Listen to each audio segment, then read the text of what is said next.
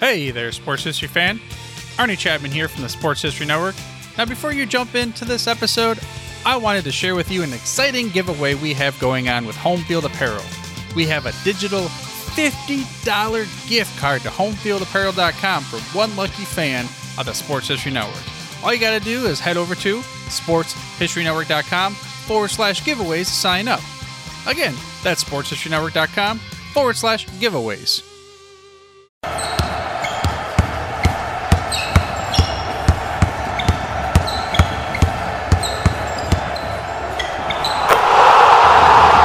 This is Basketball History 101 with Rick Loiza. Welcome back to Basketball History 101, part of the Sports History Network. I am your host, Rick Loiza, and this is the podcast where we bring to life some of the forgotten stories from basketball history. And today we share the story of Forrest Phog Allen, known simply as Phog. He is considered the father of basketball coaching. By that, I mean that he was the first person who tried to approach the development of the player in a systematic way. His natural ability as a teacher allowed him to break down basketball skills into repeatable drills. He was the first to come up with a system for making his team better. Of course, coaching methods have improved over the 100 years or so since Allen was doing his thing, but every coach around the world is following a basic template that was established by Phog Allen. Born on November 18, 1885, in Jamestown, Missouri, Allen was one of six boys in the family. He was raised in Independence, Missouri, which is now a suburb of Kansas City. He and his brothers played every sport imaginable. They played tennis, American football, boxing, and baseball. One boy that would join them on occasion was future President of the United States, Harry Truman. Allen was around nine years old in 1894 when, for the first time, he saw some other local boys play the game of basketball. He became obsessed with this new game. Now, at the time, the game of basketball was only three years old, and he became quite good at it. He was a keen observer of what worked and what didn't work. He did the things that worked, and he practiced those things over and over by himself. This was the groundwork for what would become his coaching career. But he wasn't the only athlete in his family. All of his brothers had a knack for sports. Together, they formed a barnstorming team called the Amazing Allen Brothers. Phog Allen was just 10 years old when he and his brothers formed this team. They went five years while losing only one game. They were a really great team in the Kansas City area. Back then, basketball teams had a designated free throw shooter who would shoot the free throws no matter which player was actually fouled.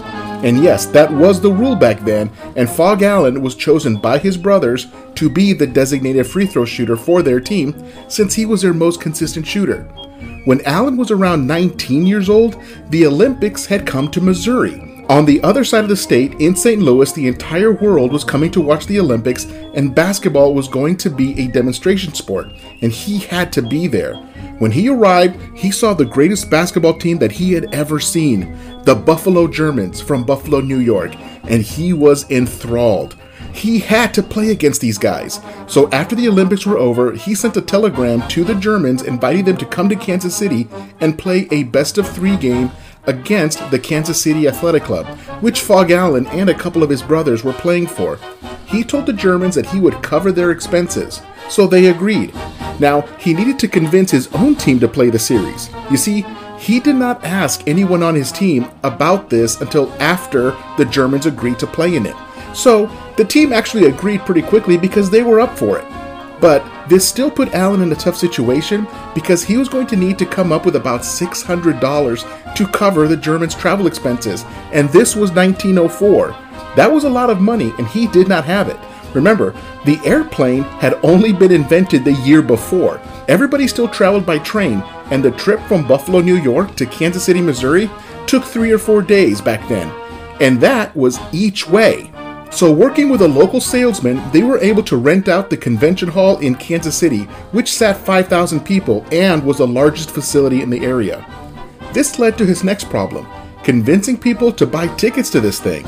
In addition to having the making of a future basketball coach, Allen was also a born salesman. He wrote stories in the local paper declaring that this series of basketball games were the most prestigious sporting event ever to come to Kansas City he billed the series as the World Championship Series of Basketball. If that did not sell tickets, then nothing would. His older brother, Pete Allen, arranged to have James Naismith be part of the event. At the time, Naismith was the head coach at the University of Kansas, only 40 miles away from Kansas City. Thankfully, the whole thing worked and they sold out all three games. The Germans won the first game, which was extremely physical. There were broken jaws, black eyes, and bloody noses. Tripping an opponent was still legal at the game at that time. We do not have the score of that second game, but Kansas City Athletic Club won, leading to Game 3, which would become the deciding game. Now, something got into Phog Allen for that third game because they destroyed the Germans by a score of 45 to 14. As far as they were concerned, the Kansas City Athletic Club was the world champion of basketball. For his part, Allen became one of the best known players in the country. He was really good at this game. To his credit, Phog Allen came through and paid the Germans the $600 he owed them to cover their travel expenses. But the three game series was such a success that the Kansas City Athletic Club kept the other $5,000. After bouncing around to a few different spots, Allen landed at the University of Kansas, where he was coached by James Naismith himself, and they had a really great relationship. Unfortunately, statistics were not kept well back then, so we do not have anything exact on how he performed, other than the fact that he was described and is considered the greatest player that the University of Kansas had produced at that time. Of course, the game of basketball was not even 20 years old, but still, today, most people would say that Wilt Chamberlain is the best player to ever come out of the University of Kansas. But if you go back to the 1910s, it was still Phog Allen. Now, this is a good place to take a break, and I'll be right back with Phog Allen's story as he moves into the coaching ranks and becomes a legend.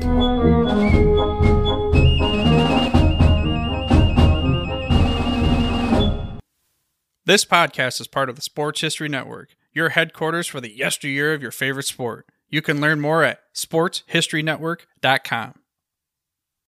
Welcome back to the show, and let us continue with the story of Phog Allen. He has now completed his college playing days and was moving on to bigger and better things. Once Phog Allen graduated from Kansas, he spent some time playing, coaching, and getting his medical degree. He returned to the University of Kansas in 1919 to become the new head basketball coach, taking over for his own coach, James Naismith. He also took on the role of athletic director and physical education professor. Naismith had not left the university, he was simply stepping down as the basketball coach. Naismith was also a regular professor at the university and needed to focus on his teaching, and he felt that the basketball program was in good hands with Phog Allen. Now, Allen was a born learner. He was always studying the game and trying to learn as much as he could from it. He combined his knowledge of basketball and his knowledge as a medical doctor to condition and train his team into a supercharged, well oiled machine. You see, back then the idea of conditioning was brand new, but having a medical degree, he understood that purposely increasing the heart rate would give a player increased stamina and then they're able to perform in the games more efficiently. And this was brand new at the time. In 1924, about five years after he took over the Kansas team, he wrote what was literally the largest book on basketball coaching. It was called My Basketball Bible, and it was 445 pages long. It completely dwarfed anything else that had been written about the game. It contained diagrams, drills, instructions for treating injuries, even how to entertain fans at halftime. Over the course of his career, he wrote many other books on basketball. The books were primarily written with other coaches in mind. And since there was virtually nothing else out there of this kind, Phog Allen's view of coaching basketball became the standard by which most coaches approached the training of their players. Allen's methods worked, and he gained a following throughout the coaching world for his book, My Basketball Bible. Today, there are all kinds of coaching clinics where more experienced coaches show younger coaches how to be better at what they do. High school coaches pay big money to be taught by elite college coaches like Geno Auriemma or John Calipari. It is practically an industry in itself. But back in the 1920s, one of the only ways to become a better coach was to buy Phog Allen's books. I really cannot stress this enough, but Phog Allen's methods became virtually everyone's methods. This is why I say at the top of the episode that even coaches today are still using the basic template that Phog Allen established nearly 100 years ago. Granted, today the overall skill of players is much better and the players are much taller and more athletic, But if Phog Allen were to walk into any university level practice, he would recognize what was going on. It would be like Henry Ford looking at a modern automobile. Yes, it is much more advanced, but the engine is still located in the same place, the steering wheel is still in the same place, and it still has four wheels. The assembly line of today still follows what Henry Ford invented. The point is that in basketball, we still follow the basic template established by Phog Allen for practicing and training basketball players. While basketball was his true passion, during his coaching career, Allen also coached American football and baseball. He was included as an assistant coach on the 1952 Olympic team that went to Helsinki and won the gold medal. By the time he hung up his whistle, he had been coaching basketball for 50 years, 36 of those years at the University of Kansas. He won 746 games at the college level. The arena where the University of Kansas plays its games today is called the Allen Fieldhouse. One of his former players, a backup point guard who rarely played, went by the name Adolph Rupp, and he coached the University of Kentucky to four national championships. And if you want to hear more about Adolph Rupp, you can go and listen to that two part episode. It was episodes 36 and 37. And Phog Allen's influence definitely impacted Adolph Rupp, who followed a lot of his template in the way that he trained his players at Kentucky.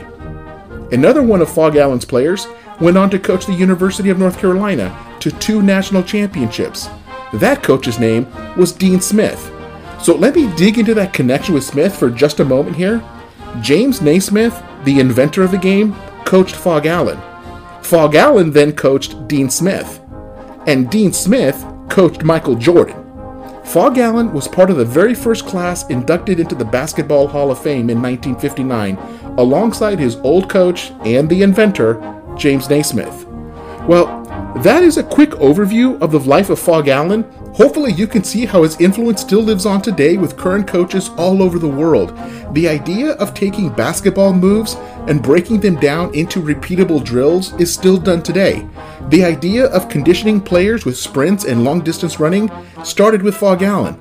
Again, I want to emphasize that while the drills might be different today, the conditioning might be a little bit different today, the basic approach still goes back to Phog Allen.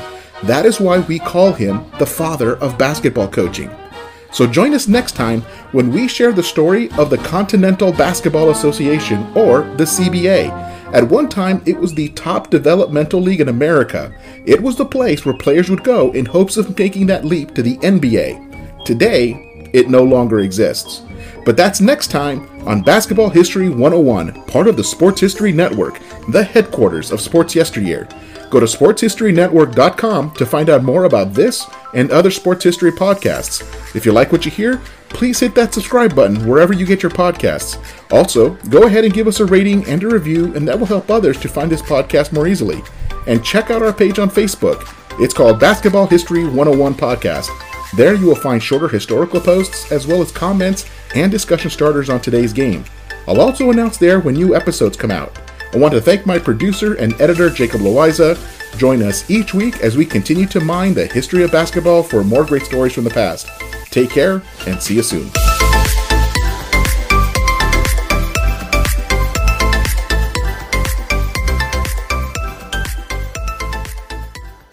George Mikan and Bob Kurland in a battle of two giants. Today, it would have been like having Wilt Chamberlain's Kansas Jayhawks playing against Shaquille O'Neal's Louisiana State Tigers. This was an enormous matchup for college basketball fans. Mikan played the game of his life, outscoring Kurland 25 to 18. The final score was DePaul 46 and Oklahoma A&M 42. It was a great start to what would now definitely be Mikan's final season. However, DePaul was not able to defend their national championship. DePaul would make it to the NIT semifinal against Oklahoma A&M, but this time Kurland got the better of Mikan, as A&M's Hall of Fame coach Hank Iba used speed against Mikan to win the game 46 to 38. Mikan was not able to reproduce his effort from their earlier matchup. He fully expected to defend their title and repeat as national champions. It was always one of the toughest losses he ever took. That is how Mikan's college career ended, and now it was really time for him to move on to the next stage of his life, which wasn't necessarily professional basketball. At the time that Mikan finished at DePaul, he was only a few credits shy of a law degree, so he had a decision to make. Was he going to accept a contract to play professional basketball or pursue a career in law where he would undoubtedly make much more money? I will share the rest of George Mikan's story next week in part two of this episode. I will share how he does become a full time professional basketball player, a commissioner, and a lawyer. That's next time on Basketball History 101, part of the Sports History Network, the headquarters of Sports Yesteryear. Go to sportshistorynetwork.com to find out more about this and other sports history podcasts. If you like what you hear, please hit that subscribe button wherever you get your podcasts and check out our page on Facebook. It's called Basketball History 101 Podcast. There you will find shorter historical posts as well as comments and discussion starters on today's game.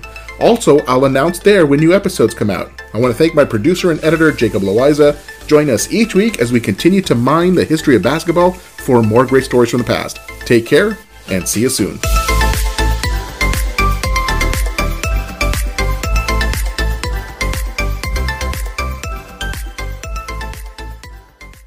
Hey there, sports history fan. This is Arnie Chapman, aka the Football History Dude, and I wanted to thank you for stopping by to listen to another episode here on the Sports History Network. Our podcasters are passionate about uncovering and sharing sports stories from yesteryear. And if you didn't know it already, we have over 30 shows across the network covering all sorts of sports history topics. In fact, here's a glimpse into one of our awesome podcasts here on the network. This is Mark Mortier, and if you're a sports history fan like me, tune in and hear me talk about some great sports moments of the past. Growing up during the 1970s, I got to watch some of the most iconic moments in sports history. Hank Aaron breaking Babe Ruth's home run record, Willis Reed limping out of the locker room in Game 7 of the NBA Finals at Madison Square Garden as the fans erupted with a thunderous ovation, the 1980 Miracle on Ice, as Team USA defeated the powerful Soviet Union in the Olympics.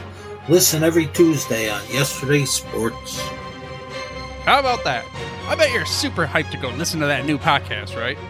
Well, to learn about this show and all the other podcasts on the network, head over to sportshistorynetwork.com forward slash podcast. Again, that's sportshistorynetwork.com forward slash podcast. Head over there today to find your next favorite sports history podcast.